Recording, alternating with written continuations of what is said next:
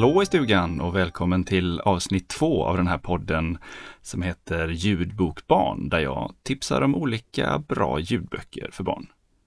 Idag blir det en julspecial eh, med fokus på olika mysiga julsagor som man kan lyssna på så här i juletid.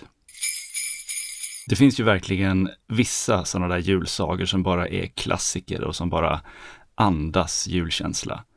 En sån är ju Barnen i Bullerbyn, när de firar jul. Det är ju verkligen en, en klassiker som man tycker mycket om. Eh, det är mycket julstök där, man sätter upp julkärvar åt småfåglarna. Man går till skogen och hugger gran, eh, man bakar pepparkakor. Eh, allt är liksom bara sådär härligt och vackert och juligt. Det är nästan omöjligt att inte hitta julstämningen när man lyssnar på den, tycker jag.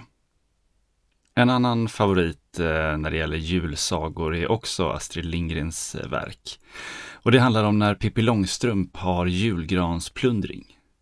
Det är ju en, en stjärnklar kväll under jullovet som Pippi bjuder in alla barnen i den lilla stan på julgransplundring. Och när Pippi står som värd blir det såklart ingen vanlig tillställning. Det är ett spår av karameller som sedan leder till en snökoja. Och där får alla barnen sitta runt en stor kittel med varm choklad. Sen får de äta så mycket tårta de bara orkar och åka kälkbacke från Villa Villekullas tak. Och en ståtlig julgran står ju också i trädgården. Den är full med ljus, godis och paket åt alla barnen. Ja, det här är också en eh, bok, eller en ljudbok som, som verkligen eh, bidrar med mycket julstämning. Och eh, jag tror att de flesta barn nog gärna skulle vilja vara med på Pippi Långstrumps julgransplundring. Nästa tips eh, är Petson och Findus. Och boken heter Petson får julbesök. Den här handlar ju naturligtvis om Petson och Findus som håller på med julförberedelserna. Det är mycket de ska göra. Till exempel ska de hämta in granris i skogen. Men kälken går alldeles för fort och den kraschar. Och Petson, han skadar sin fot. Så nu kan de ju inte åka och handla, de kan inte hämta en julgran, och de kan inte göra någonting. Så Findus får ju ta hand om städningen och bygga en julgran av det de har hemma. Men hur ska de göra med maten? Han kan inte åka och handla. Morötter och potatis är allt de har hemma och det blir ju ingen vidare julmat. Men det visar ju sig att Findus oroar sig helt i onödan. För grannarna kommer och hjälper till. En efter en kommer de att hälsa på och ha med sig någonting till Petson och Findus. Och det slutar ju med att det blir en riktigt trevlig julafton.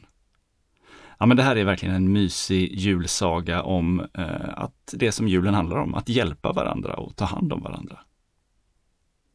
Det sista tipset är Eva och Adam. Boken heter Jul, jul, pinsamma jul. Den handlar om Adam och Eva så, såklart och eh, Adam som inte vill åka med sina föräldrar till Polen över julen.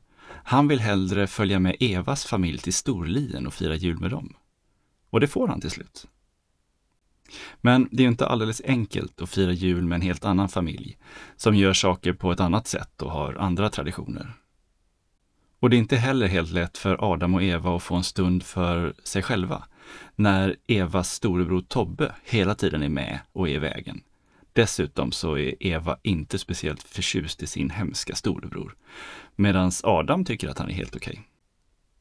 Men deras kanske största problem det har de båda två, utan att veta om det. Och det är att de båda går och oroar sig för hur deras julklapp ska tas emot av den andre. Har de köpt något som de kommer att gilla? Eller hur ska det bli?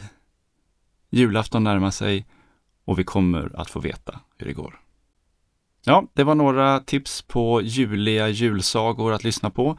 Alla dessa julsagor och många fler finns på en spellista på Spotify som heter Julsagor för barn. Ni hittar den i eh, länken i beskrivningen till det här avsnittet. Hoppas att ni har fått tips på mysiga saker att lyssna på nu i juletider. Och eh, glöm inte att ta hand om varandra och ha en riktigt god jul.